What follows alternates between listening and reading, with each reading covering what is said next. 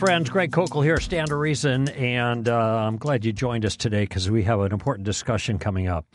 You know, you might recall me uh, mentioning, and I've done this a number of times, some on air and some before audiences, uh, just that my concern now and the focus of my, in a sense, my professional efforts um, is my chief concern has not been with reaching non-believers. Obviously, what we do at Stand to Reason is uh, train people to think more carefully about their convictions and to defend those classical convictions about Christianity in in the face of opposition, to do it graciously, to do it effectively, and uh, so that obviously is, has an evangelistic application. But my concern now is much more for the church in a different fashion, and that is um, protecting the church from the world without and from the wolves within.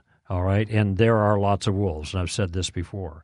And that's actually the focus of our conversation today. It's the reason that I've asked my friend uh, Jason Jimenez to join us today. His most recent book, I think it's most recent, it just came out about a month ago, the day the day my book came out, Street Smarts. It's called Hijacking Jesus How Progressive Christians Are Remaking Him and Taking Over His Church. Um, Jason, welcome to the show. Greg, thanks for having me. I appreciate it, brother. Hey, we miss you. We had you with us for six sessions for reality, the 22 23 season, and uh, that was great hanging with you and spending time and, and benefiting from your contribution. And uh, I'm glad we're able to chat a little bit here on the air because we don't get to mix it up too often. Just because yeah, I'm East Coast and you're West Coast. Yeah, but yeah. What a blessing! The the reality conferences. If your listeners have never been, they are by far, and I've done this for a long time, almost 25 years. Hmm and you guys have an exceptional team, Greg. Mm. And they're like brothers and sisters to me. And what a fantastic time just bonding, but defending the faith and equipping, like you said, the church, because they desperately need it. Most Christians mm-hmm. today, sadly, are biblically literate, mm-hmm. but they're dying for truth. And you guys definitely provide that. Yeah. Well, thanks, Jason. Uh, in your book, uh, Hijacking Jesus, uh, does the same. Uh, I want to talk about the uh, progressive church or progressive Christianity and progressive Christians. And the way you put it here in your subtitle is um, how they are remaking him, Jesus, and taking over Jesus' church. I mean, how, uh, how, how, I guess I want to know how big is the influence of progressive Christianity? We'll get to definitions in just a moment, but how how big is the influence? Do you think in uh, in Christianity at large here in America? Yeah, I mean, I think Greg, th- when I started working with millennials in the late '90s, you started to have these. The, the, term progressive Christian wasn't used like it is, obviously, as frequently and often, but it was there. I mean, the mm-hmm. ideology, the influence was there, and and and over time, as you started to work with Gen Zers and these terminologies started to get flushed out more, not just from the academic sphere. I started to realize when you're interviewing people that would quote unquote say they're Christian that they had a different meaning altogether. Mm-hmm. And one of the specific things, and at the core of it is, well, who is Jesus Christ mm. to you? Mm-hmm. So you asked the question, how large, uh, like how much is this spread into like American culture, into the mm-hmm. churches today? Let me just tell you, when I did this research of hijacking Jesus for the last three years and wrote it for the last year mm-hmm. with Salem Books, we're talking about the majority view now that believe Jesus is not God in America. So they if they say they're Christian and they believe that Jesus is a way, hmm. that he was a mystical teacher or he was a woke teacher or he was this insurrectionist, hmm. those false images of Jesus are by far the majority wow. view of Jesus in America today. Wow. So we as Christians, as biblical Christians who believe Jesus Christ is God, fully God and fully man, that is the minority view in America today. So that's how this wow. is really taken off. So that's why I said they're remaking him and also taking over the church in the process. Right. Well, I, I actually I knew there's a problem, and uh, we've been talking about this for a number of years. Um, we had a whole our whole season, I guess, uh, last season of reality had to do with uh, deconversion and uh, de uh, well de, de deconstruction, deconstruction leading to deconversion, right? And there's a whole bunch of people that identify themselves as Christians in the progressive sense, and, uh, and that have deconstructed and converted, at least from the Christianity that um, has been historic Christianity, classical Christianity, uh, and classical Christian values, and so they embrace all kinds of different things. So uh, let's maybe let's narrow it down a little bit and talk about what exactly is progressive Christianity. And in general, we'll get to some specifics here and kind of flesh this all out uh, as we move forward in our conversation together, Jason. But in general, how how is is progressive Christianity different from classical Christianity, and why is it important that we know the difference? Yeah, I mean that's a great question, and it's one for clarity's sake because oftentimes people just use the term Christian, or if they use the word progressive, oftentimes in our culture they believe it to be like oh a 2.0 version like there's new discoveries of jesus that we have mm-hmm. or as i talk about in the book progressive christians is this fresh perspective so let's dive a little bit deeper at the heart of it a progressive christian is somebody who fundamentally denies that jesus christ is god that he was virgin born that he lived a sinless life and that he atoned for the sins of the world so the umbrella, the ideology, the movement itself, progressive Christianity denies those fundamental truths of Jesus. Mm. They hmm. deny that he was physically that he physically and literally rose from the dead.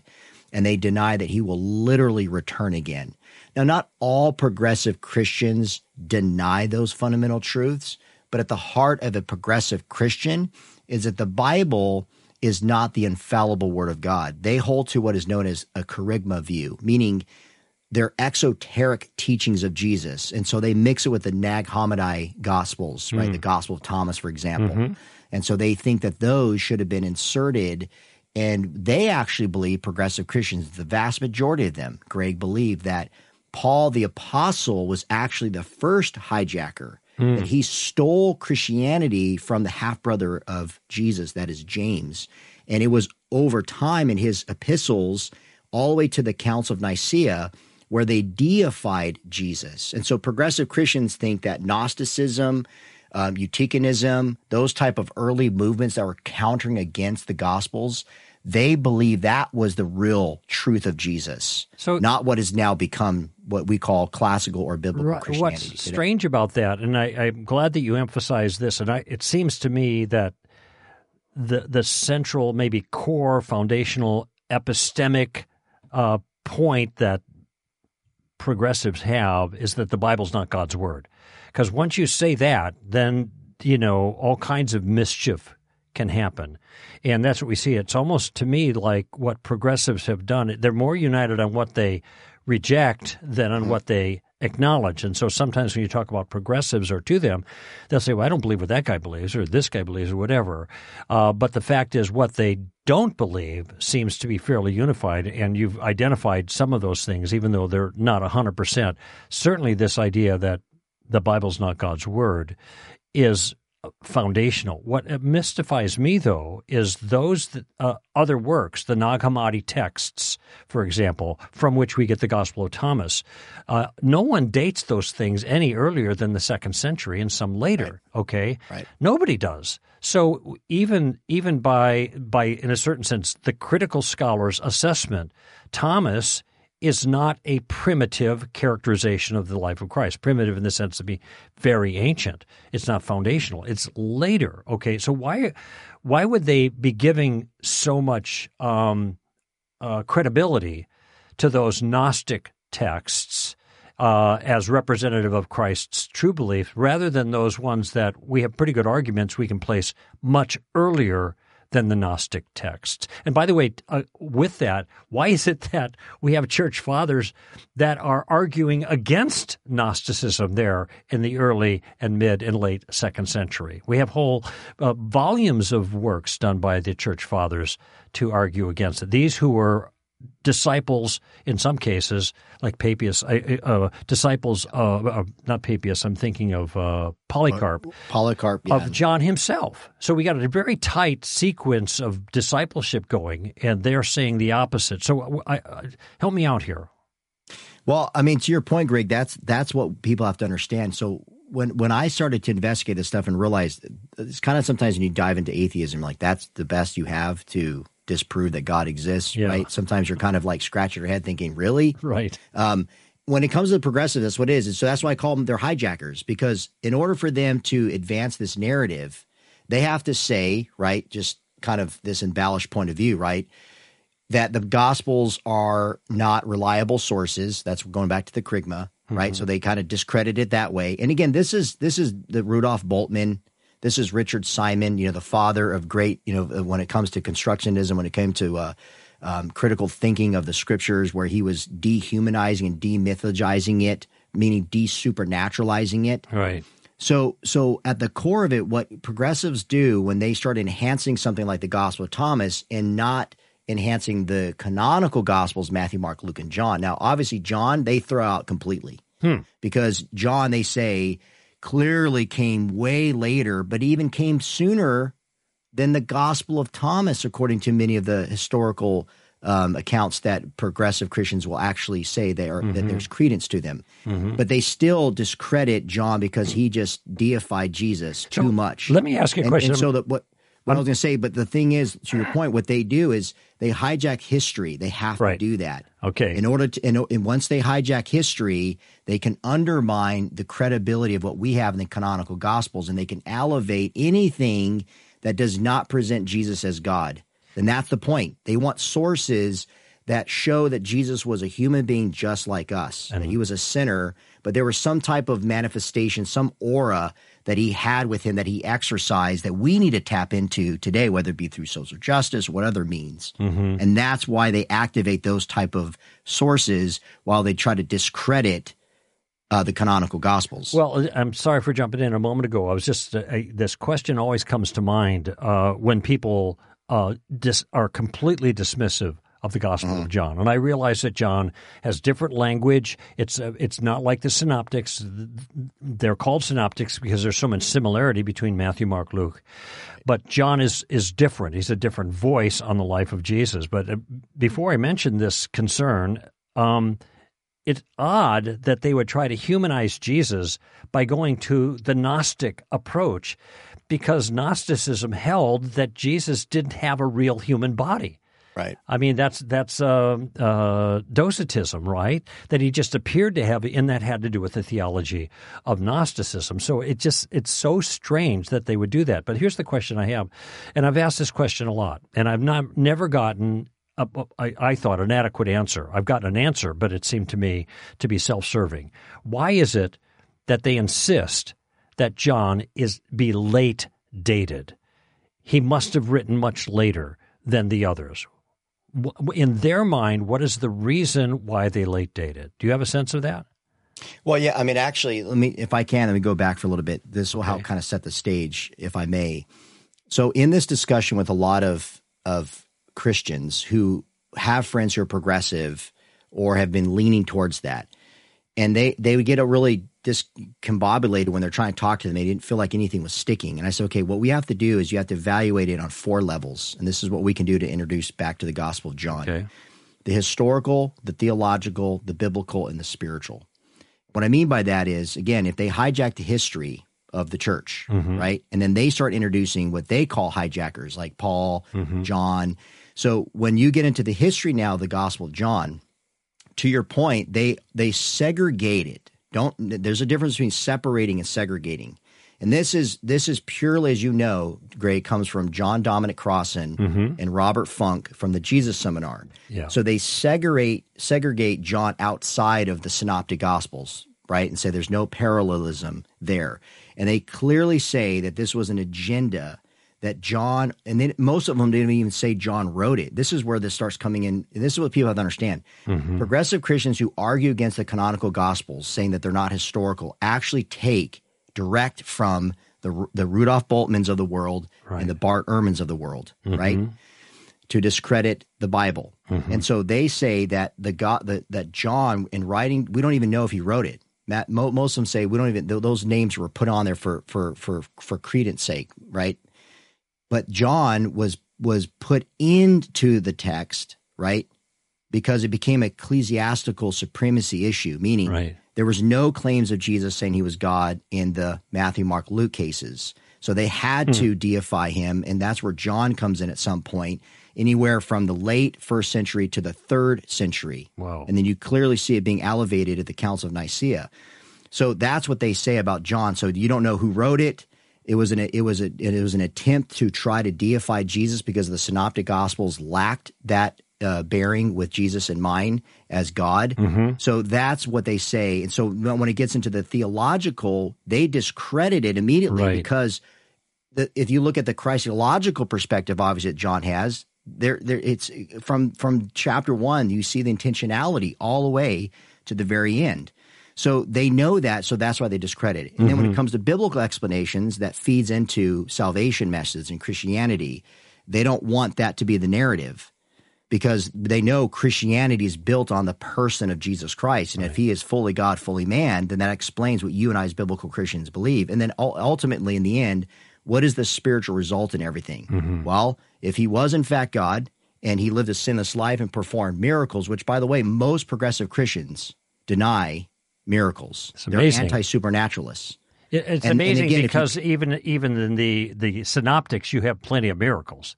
Yeah, so plenty of miracles. Yeah, but so and again, in, and in the book, that's what I do. So when I, I show the case that they make in these six areas of Jesus, Right. when it goes from his deity all the way to his second coming, and I show how they argue historically, theologically, biblically, and spiritually against biblical Christianity, mm-hmm. against Jesus' deity, against his second coming. But then I refute it by showing right the evidence and our arguments on as a biblical Christian to counter those things. Correct. And I have to tell people, listen, We've done the work, okay? I've read 80 plus books of progressives, listened to podcasts, sermons, you name it. Mm-hmm.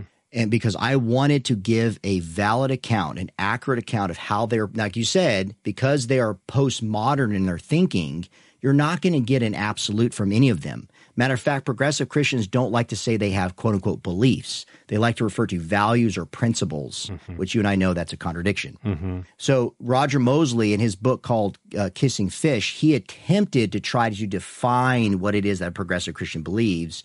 And again, even then, it doesn't fully uh, commit ju- to justice because most people are saying, "Well, I agree with this, but I disagree with that." But I'm telling you, when you compile what they believe and what they deny, and then you see the counter claims that we have as biblical Christians, biblically, theologically, uh, and, and spiritually and theologically, Greg, we have nothing to be worried about. We have no concern here. Right. The question is, is people are going to be awakened enough to know how to respond against a progressive who denies that Jesus is God?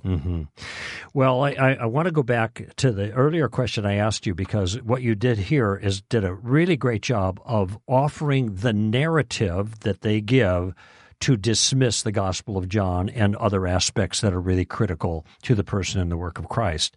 Here's what I still haven't heard from them, and that is why do they think the narrative that they just offered is actually a sound narrative? It is an accurate characterization of how things unfolded in the first and the second centuries so that the gospel got hijacked by people like Paul and those after after them. This is what I haven't heard. The thing that I've heard is here's why we know that John is should be late dated because it has a high Christology.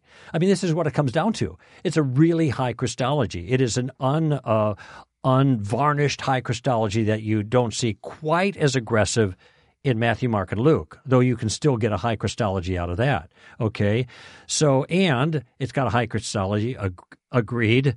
Um, and therefore, since a high Christology takes time to develop from the man who was just the itinerant preacher, the nice guy, the revolutionary, however you want to, the mystic, however you want to characterize it, um, uh, it takes time to develop from that person to the high Christology, then the book with high Christology must have been written later.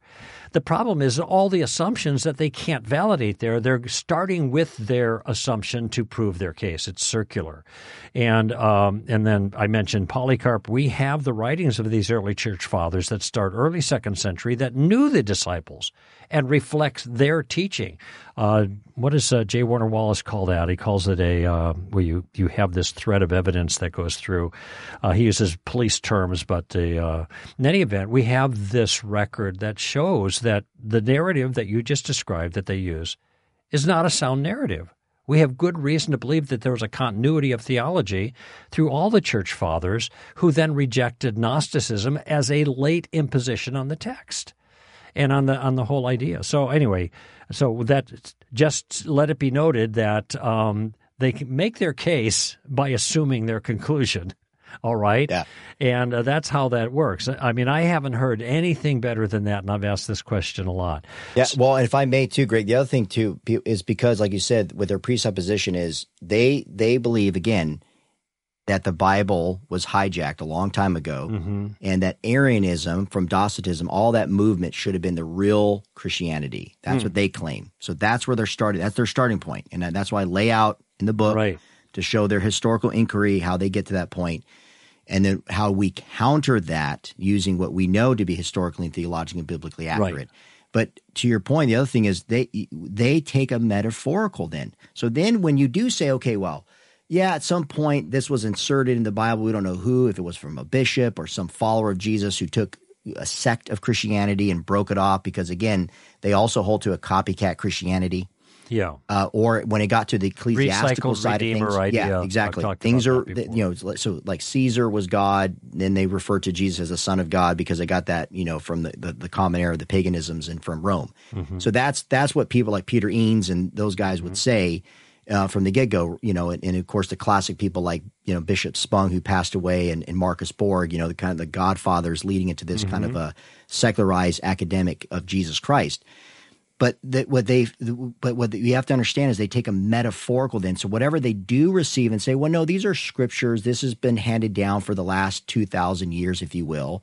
But we don't take a literal interpretation. So their hermeneutic. Again if they're anti-supernaturalists and they take a critical view scholastically of scripture mm-hmm. right then like of textual criticism then the way they interpret the text and this is where it goes back into the biblical context now where you argue against them they mm-hmm. take a metaphorical one. So they're saying oh no the resurrection for, of jesus right now that's, uh, for example that's the biggest one the resurrection was a not a literal thing that happened historically and has no theological spiritual ramifications or consequences whatsoever it was a metaphorical teaching so that's immediately what they do. So i even if you can cite, this is no, this is early. It's, there's abundance. We see consistency. We see in 8180 with Irenaeus, the Bishop of Lyons, who wrote against heresies, and he's proving the lack of credibility against the Gnostic Gospels. And through that, you know, he's showing the credibility of what we already have dated, which is mm-hmm. known as the canonical Gospels Matthew, Mark, Luke, and John. Even if they give you that, they will then use a metaphorical lens to say, well, you guys are these literal, traditional, dog, dogmatic Christians. And so there's an easy explanation for when Jesus touched somebody and they were healed, or when supposedly he rose from the dead and the disciples believe they saw him. Mm-hmm. So that's another thing that we have to understand. Even if we get by the historical to show the credibility of it, then when you look within the text, the internal examination of it, they take a metaphorical lens to it. Mm-hmm.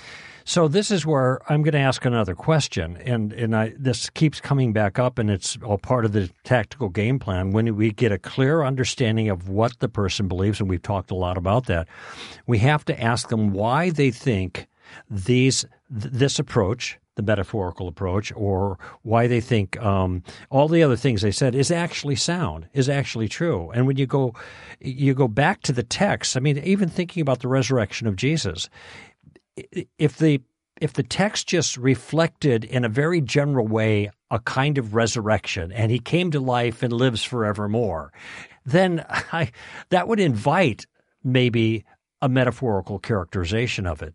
But when you have all of this detail in the text that relates to, at least looks like, historic interaction between the disciples and even the women who who were party to the resurrection first off and gave the first testimony um, and all the other things. How do you how do you take this massive body of information and just write it off as a metaphor? That that's what it, it's why i think our approach and way you argue in your book hijacking jesus has so much strength to it and their approach is so weak because once you say metaphor, you got to justify taking it as metaphor. It's not a poem, for goodness sake, and uh, and and uh, and then then it's anybody's game. However you interpret the metaphor, you can make it any way you want.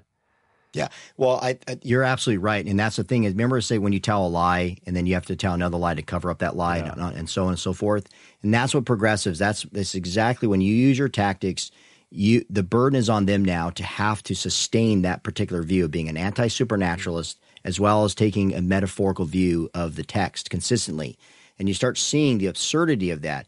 If I may, I'm going to quote two people to get back to this point as to why they take that approach. Okay. Um, because, like you said, presuppositionally, this is their starting point. Mm-hmm.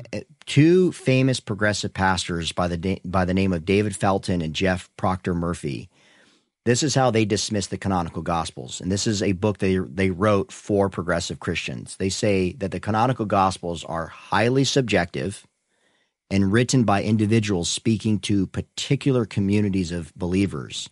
Now they go on in their book to to suggest, right? This is their this is their counter argument against the, the the credibility of the canonical gospels and the early dating of them and having abundance of, of manuscripts, etc. Is that there were different forms or positions or viewpoints of Jesus throughout the Galilean and, and, Nazareth that that people were speaking to communities, and so they're they're all discombobulated. They didn't all match up. Mm-hmm. And again, over time, when the hijacking took place from the more uh, uh, uh, ecclesiastical side of things, that's when the the quote traditional Christianity started to form itself. Mm-hmm. The other person that that mentions is the former Pittsburgh Theological Seminary professor Dale Allison. Mm-hmm. He writes that our quote theological tradition is full of tendentious ahistorical readings of gospel texts, readings that have served orthodox Christological agendas instead of historical truth. Therefore, Matthew amended Mark's Mark's gospel to advance a higher Christology.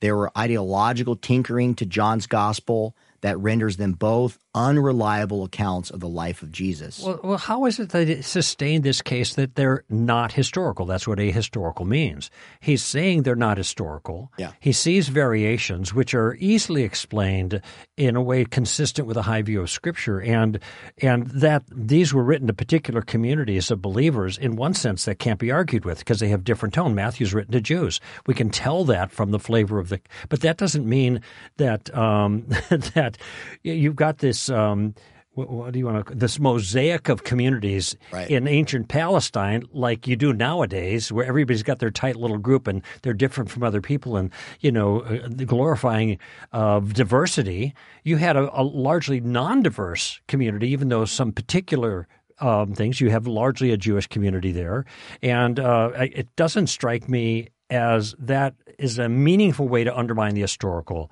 credibility of the Gospels, especially when there's so much historical evidence that the Gospels are sound historically. And in fact, even people like Bart Ehrman are taking them as such. So I, I still don't understand where they get off being so confident, as this one writer says, that this is a historical account. Now, once you assume that, now the the floodgate is open for all different kinds of explanations of what it's supposed to mean because it's not historical to begin with. But how does he get away with that claim? Yeah, I mean, and he wrote a massive book mm. about the Christology of Jesus, and that he doesn't make the case.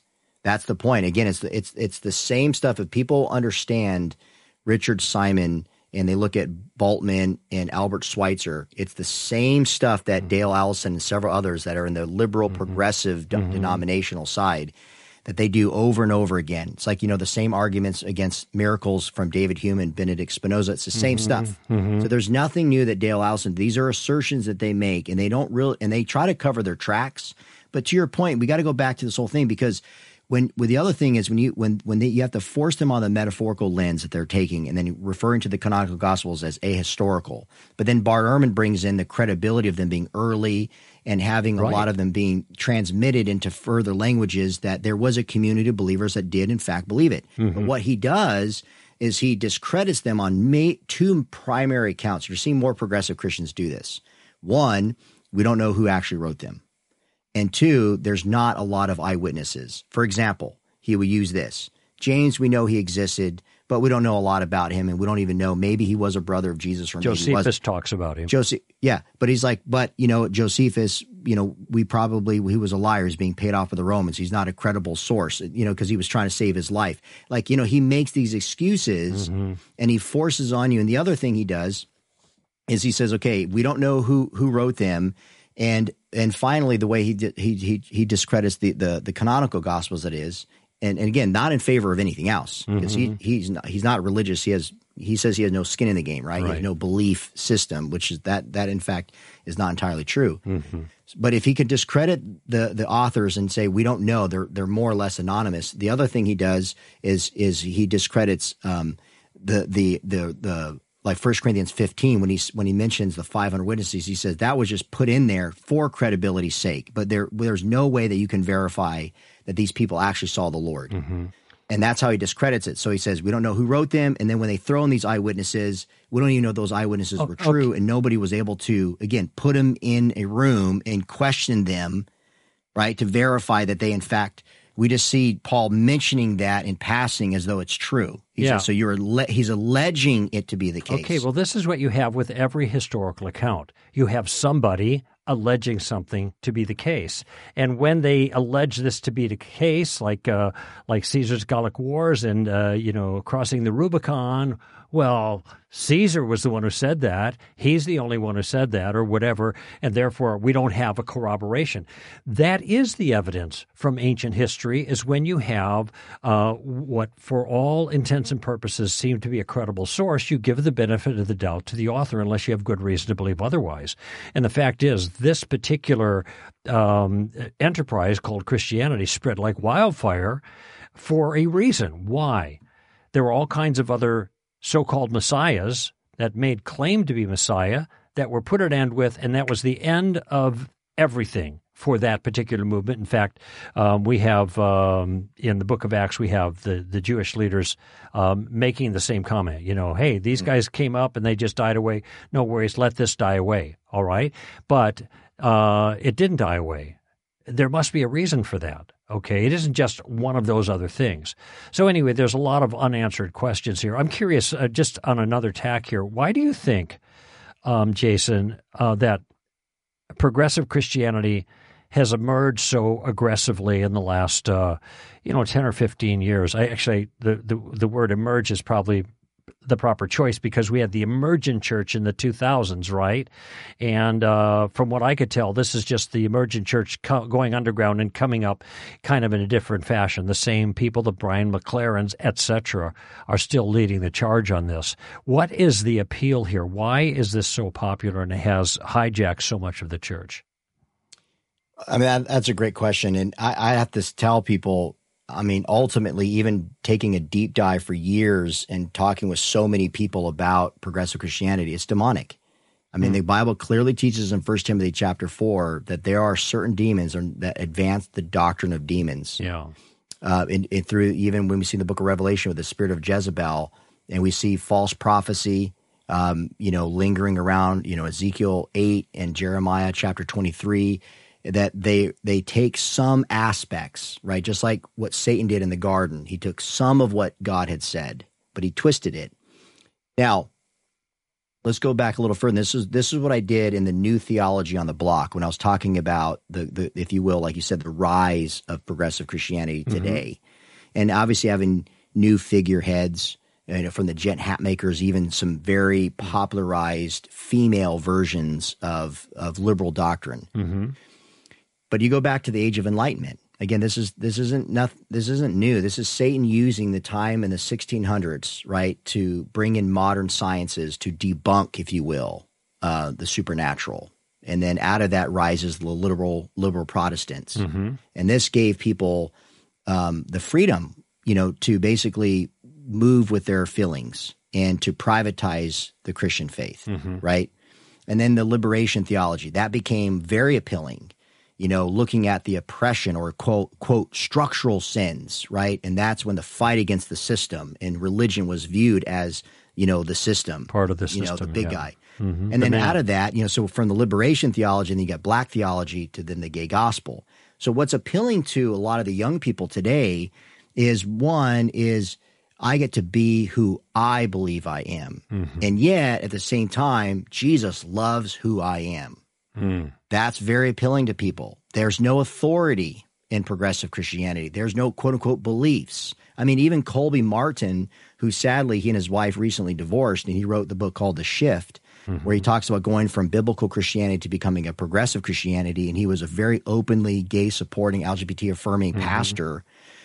And he even writes in his book. I mean, this is a book for people like him who've left, who deconverted from biblical Christianity, and says, "Look, there, there is no path to progressive Christianity. So I'm not here writing, you know, telling you what you need to be doing. You need to figure that out yourself." I'm thinking, why am I reading your book then? you know, I mean, it did, made no sense, but that's the well, point. it frees Like, people up is- to do what they want, kind of. a exactly. That's yeah, that's license. and that's the heart of it. Yeah, Well, that's how- the heart of it. How is it? How is it? And, and this is, pardon me, I just keep going back over these statements, and I'm trying to make sense of these. How how is it if there is no authority and the Bible's not reliable in an authoritative sense, and all you can do is uh, take a, a mythological kind of uh, uh, uh, figure of speech kind of approach to Scripture? How is it that anybody could say with any confidence that Jesus loves me the way I am? That was the comment you offered a little while ago. It's like they're playing both sides towards the middle, and and uh, you know, Well, again, at the heart of it, again, if if Jesus isn't God, then he could be whatever you want him to be. He becomes a bobblehead Jesus that you can put on your dashboard, and anything you affirm or anything you do, you look at that bobblehead Jesus, and he's just agreeing with everything you do, and Yeah. that it gives him a sense of security with no authority attached to it. yeah, yeah. But if he has no authority, then why does it matter if Jesus loves me? Yeah. So you know, uh, J- Jason Jimenez loves me. Whoa, that makes my life so much better.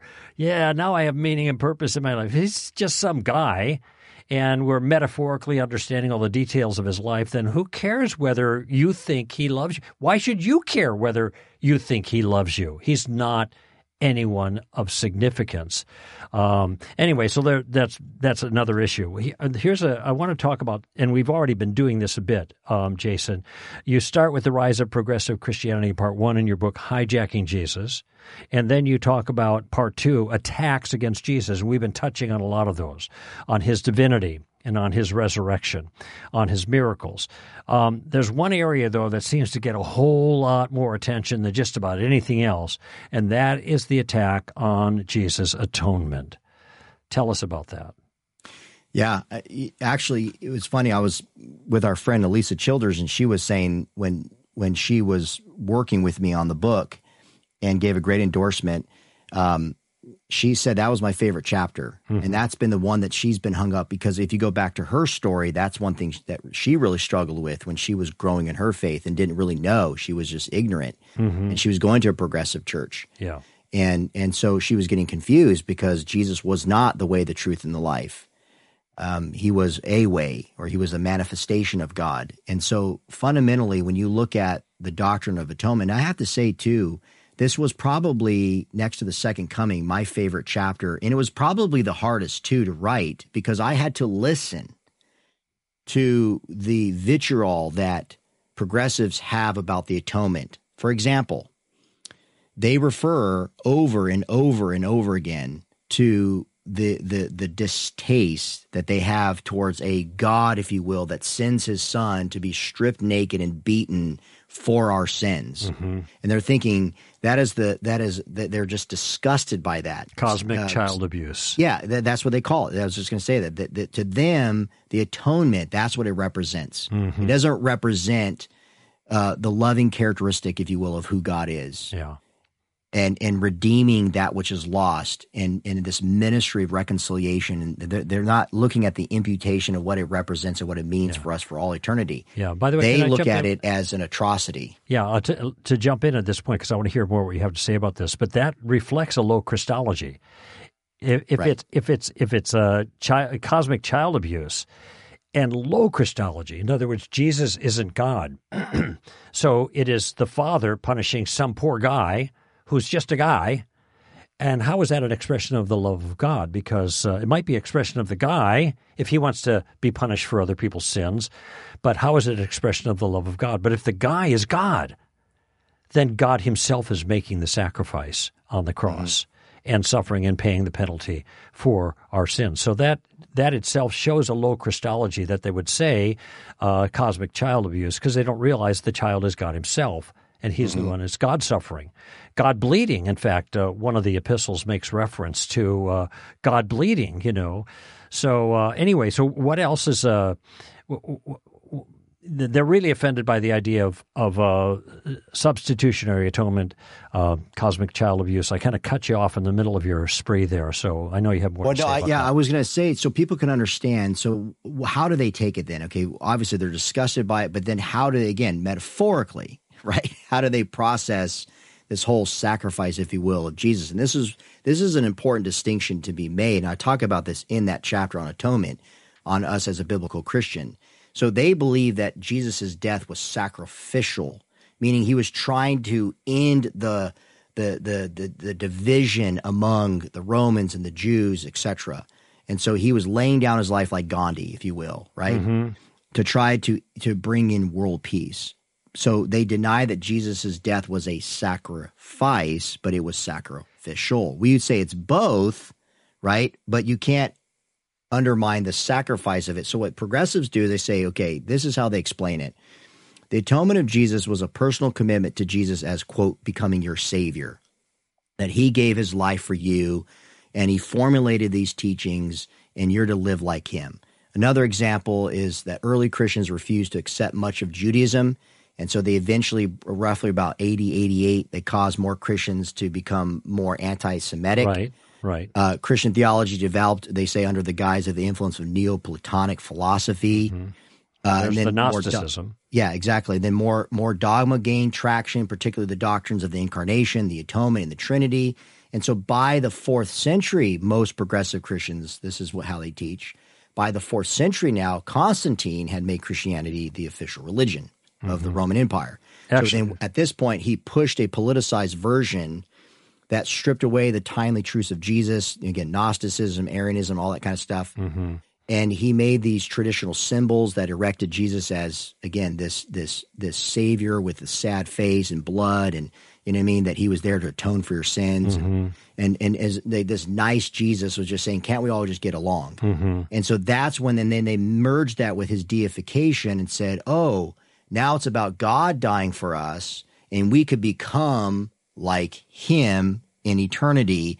And then the ecclesiastical side of Christianity after Constantine used that to tell people if you don't accept Jesus, you're going to burn in hell. Yeah, to give them power. And and so that's that's how they that's how progressive Christians spin the atonement. Well, that's the narrative again. And so the the question narrative. is why why does a person think that that narrative is an accurate characterization of what took place? By the way, Constantine didn't make Christianity the the religious coin of the realm. He just made it legal. Before that, and just before his rule, there were terrible persecutions, and uh, he just made it legal. It was after that, some other time, that that uh, that Christianity became the religion of the realm, so to speak. yeah, the But- Edict of Milan. yeah. So so you've got I mean here you the, what you mentioned earlier that here's the sacrificial Jesus is offering himself a sacrifice to end the division. Okay. I'm I'm I'm looking at the crucifixion. Okay, Jesus is crucified by Roman soldiers and he dies. And the reason that he does this is to somehow what prevail against the Romans and unite the Romans and the Jews. How does that actually work out? I, I don't. That doesn't make any sense to me in terms of what actually took place. Even what they say took place. If Jesus did die on a Roman cross as a human being, and he died as a uh, say maybe a political activist of some sort, you know, king of the Jews, and that was his sedition was his crime. How is that to be understood as a way of making a sacrifice to bring communion and uniting two disparate groups like the Jews and the Romans. I, there was nothing that looked anything like that afterwards. And, it, And and and to your point, Greg, they what what a progressive has to do again with they hijack history, but they have to completely undermine the Passover. Going back to Exodus 15, and Jesus being the Passover lamb, and John the Baptist said in John 129, Behold the Lamb of God takes away the sins of the world. Right, right. Fast forward to the early church in Acts chapter 2, 23 through 24, when Peter stood up there and he said, This Jesus delivered up according to the definitive plan and foreknowledge of God, you crucified and killed by the hands of the lawless men, but God raised him up, loosing the pangs Mm-hmm. of death. right. So, and then we can go on and on through this whole thing, but we have what I do in the book is I show Christians the fulfillment of Jesus's death, burial, and resurrection right. from the Jewish scriptures. There's no denying it. I mean, we're going way back to the garden, clearly with the Passover lamb Mm-hmm. in Exodus 15 that the Jews still celebrate to this day. I also chart and show the Jewish feasts, how Christ himself fulfilled that, and one of them being being the atonement for our sins. Mm-hmm. So it is all over. We do not have to feel afraid or burdened by a progressive countering and saying, "Oh, that's such an atrocious theology." You know, Constantine started to insert it later on, and Mm-hmm. and the, the the early Christians never believed that. That is absolute and total nonsense. There's there is so much evidence that I lay in the book, particularly in this chapter about the atonement, Mm-hmm. and it's foundational. Yeah. Now, one last thing too, Diana Butler Bass, who wrote Freeing Jesus, you know, who's a theologian and she's a progressive and she's a mentor to people like Jen Hatmaker and others, and you know, was friends with Rachel Held Evans. The way that she interprets, for example, like the Passover is just again the whole sense of that you guys take a literal thing when it was just spiritual. It's symbolic. It's just it's about that we have to be sacrificial in our lives. That we have to be willing to lay down our lives and our self interest for the betterment of society. Yeah. And then when you look at John 14, she says the way, the truth, and life has all sorts of different meanings and different symbolism um, in religion. Mm-hmm. We take a hard nosed approach of it and a dogmatic one, which is too literal. And so that's how they just debunk the whole thing and and and, and Well- ca- you know cast it aside and think that the, the death and burial of Jesus has really no spiritual eternal mm-hmm. significance whatsoever. And then again, the last thing we have to understand too is progressive Christians do not believe in an afterlife. So they're not looking forward. They're not looking forward for the return of Jesus Christ, which we as biblical Christians believe that not only will mm-hmm. Christ return, but He will restore, and make all things new, according to Acts three twenty one, which means our our our lowly bodies Mm-hmm. we will receive our resurrected bodies. Mm-hmm. So the atonement gives us that hope, not just forgiveness, but it leads to the finality and the consummation of all mm-hmm. things. So that's what we believe as biblical Christians. Progressive Christians make no assertions of the things whatsoever. Mm. I'm looking at Isaiah 53 right now regarding the atonement, and the the whole passage here, uh, it seems to me, cannot be mistaken in terms of a substitutionary atonement. But I'm just going to read a couple verses here, verse five and six. He was pierced through for our transgressions; he was crushed for our iniquities. The chastening for our well-being fell upon him, and by his scourging we are healed. All of us, like sheep, have gone astray. Each of us has turned to his own way. But the Lord has caused the iniquity of us all to fall on him. Now, this isn't New Testament. This is this is Isaiah, and we know it predates the time of Christ because it was in, you know, the Dead Sea Scrolls. Um, and so um, I'm looking now at a passage in Peter, and to me, it's just when this when I read this a few months ago, it just jumped right out. Peter writes in 1 Peter chapter 2 verse 24, "For he himself bore our sins in his body on the cross, for by his stripes we are healed." There, I- I don't know how you can miss this. And uh, notice the connection between the summary Peter offers and you can be all dismissal if you want of Peter, and that's First Peter, by the way. It's not contested like Second Peter is in terms of authorship.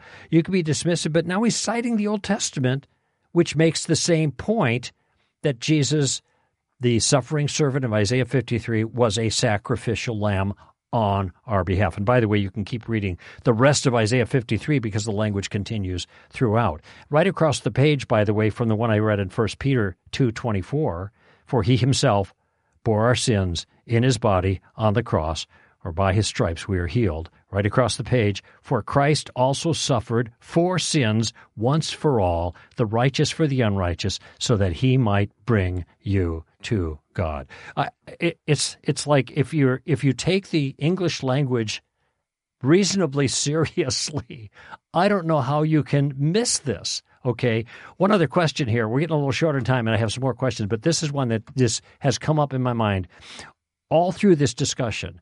This is a group of people that are dismissive of the reliability of the New Testament documents to tell us anything true about God or about Jesus or about theology. Yet, time and time again, they are citing New Testament passages to make their case for their view. So which is it? Is are these documents reliable or not? Or are, are they reliable enough that you can cherry pick your verses and find a metaphoric definition and spin a narrative that you think is reasonable?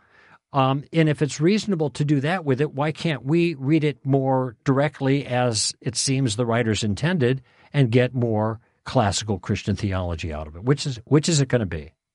Yeah. Well, so if I may too, what's important too is if if people have ever talked to a Muslim, um, and a lot of people haven't, unfortunately, but I encourage people to find some Muslims and befriend them because a lot of the ones I've engaged with around the country are, are some nice people and they like to have these conversations. And of course, they have a, a misunderstanding of so much when it comes to Jesus, mm-hmm. the Gospels, etc. In Christianity, they think we're tritheistic and because we believe in three gods, supposedly, which is false. And and so a lot of people can get intimidated. But the reality is, there's a lot of level ground that we can have with Muslims from the get go. Mm-hmm. And I bring this up, Greg, because it's important to point out that progressives, it's the same.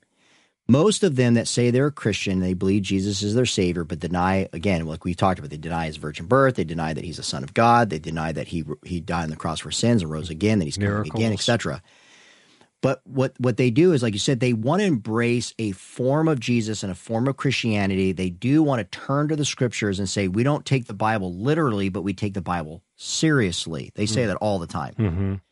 Well, I use it to my advantage then.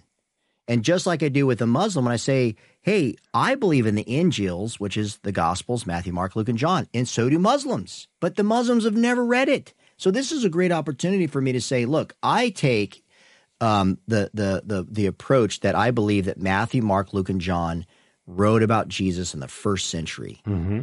And this is what they said about him. And I affirm his divinity all the way to his second coming. And when I've talked to progressive Christians, I interviewed a lot of them actually. They didn't want to be in the book, and so they knew that I was just we were just doing this behind the scenes. Mm-hmm. But I had some of them were progressive pastors leading churches. Some of them have written books, and they're very nice. Uh, we we got in some heated debates, but we were both respectful on both sides. So I, I thank them for that, and they're very helpful. But when it came down to this, when it, you're right, it's like you guys you can't have it both ways. You can't say that I do affirm that Jesus had 12 disciples and they're even named. You can't you can't hold some things to be historically true to lend some form of credibility so that you can have some spiritual emphasis that you can use in your belief system as a progressive Christian. Mm-hmm. And then yet, and this is what the Jesus seminar does, and then yet deny, right, mm. everything else. Right. But that that's a cherry picking type of a person, right? They, they they're only taking notice to things that have little significance overall because mm-hmm. at the mm-hmm. heart of it is remember progressive christians are either a deist or they're a panentheist mm-hmm. so god either way is not transcendent and immanent into creation the way that we mm-hmm. as biblical christians teach right. so that is so important this is why i talk about process theism in the book as well, right. Greg, because that is what we actually, before we look at the biblical hermeneutic, before we look at historical grammatical inter- interpretation of scripture, understand where most progressive Christians are coming from with their view of God. Mm-hmm. Mm-hmm. And, and, and the, the heart of it, whether you're talking to a progressive pastor who went to seminary, right? Who used to embrace a literal interpretation of scripture, now denies it and he's an anti supernaturalist, they will tell you that God is not the the one that we believe in the Bible, the Father, Son, Holy Spirit. They believe that he is a some powerful being out there, but he's not engaged in our day-to-day affairs. Yeah, so that's where I'm going to ask, where do you get this idea that you're importing? It's the same thing like Marcus Borg and their crowd, the Jesus Seminar crowd. They're anti-supernaturalists. Okay, where do you get the idea that there is no such thing as a supernatural thing so that you could read the text remove all of these supernatural characterizations because they must be false. You know, I asked you earlier about what do you think is behind this? What's the attraction? You mentioned the demonic realm, and I think that's a, a, a very sound answer. I think there's something else, though. That's from the spiritual side. I think from the human side, and, and you know, fallen human beings cooperate with the devil because they don't love truth, you know, and so they can be deceived easily. Uh, when I think about all these views that progressive Christians advance or the views that they reject, they reject all the views of Scripture that the world itself doesn't like. and they advance all the views that are consistent with the world. So even though there's this veneer of Christianity, there is nothing about their views that's going to put them at odds with anyone in leftist culture. They fit right in and can give the nod to everything that leftists do because of what they've done to Jesus in hijacking him so. And uh, and I, I, in my sense, that's a tremendous appeal. You know, they're given a green light. Jesus said, "Beware when all men speak well of you." I guess maybe progressives could say, well, all men don't speak well of us. The Christians, the classical Christian, they don't speak well of us. But I don't think that's the kind of thing that Jesus had in mind. Yeah, I told. I, I think that's that's a that's a good observation you made, Greg, because when you actually see the Jesus that has been formulated, we we uh, you know, top of the interview, we're talking about what are the false images of Jesus. Well, let's look at the the the, the majority view now by millennials, Gen Zers, and people who have been deconstructing their faith mm-hmm. and eventually deconverting from the Christian historic faith. Jesus is a mystical person who had some connection to some type of supernatural force, mm-hmm. whatever you want to call it, uh, deistically or pantheistically, or he was a woke teacher where he yeah. was all inclusive and he embraced everyone, and that's what he was about. He was he was fighting for the oppressed. The he was trying to reform just, Judaism. Yeah, social justice, whole, Jesus, right? So social justice in this context, social justice is the gospel. Mm-hmm. This is do unto others as you would have them do unto you. So it's again good behavior, moralism, mm-hmm. right? Accepting all walks of life, all religions are flowing to this supernatural being, whatever that may be, the self consciousness that people like Richard Rohr and then we'll talk about. Right. And that's an important distinction to make too, is that when you get into deeper realms of progressive Christianity, there are some that are known as mystical progressive Christians. Right, right. Right. That so not all progressive Christians are mystical. But then, then you and then you could be in a, mist, a progressive church where they are LGBT affirming and they're all woke yeah. right? But they're not mystical, if you will. Yeah, yeah, uh, yeah. And then you can get into the insurrectionist category of Jesus. Right. Again, he he failed. He was he he failed, and the disciples felt so bad. They missed their rabbi, and they were they were lost for words, and, and they were they feared their life, and they wanted they didn't want to go back with their tail between their legs. And well, that's when they said, "Let's let's start Christianity." Yeah, those are all the reinvented images of Jesus, and we could be talking for hours on this. My recommendation: get Jason's book, "Hijacking Jesus: How Progressive Christians Are Remaking Him and Taking Over His Church." Been great chatting as usual, Jason. I look forward to the next time we can get together. God bless you, Greg. Thank you, buddy. All right, friends, that's it for this hour. Greg Koukl here for Stand to Reason. Give them heaven, all right? Bye bye now.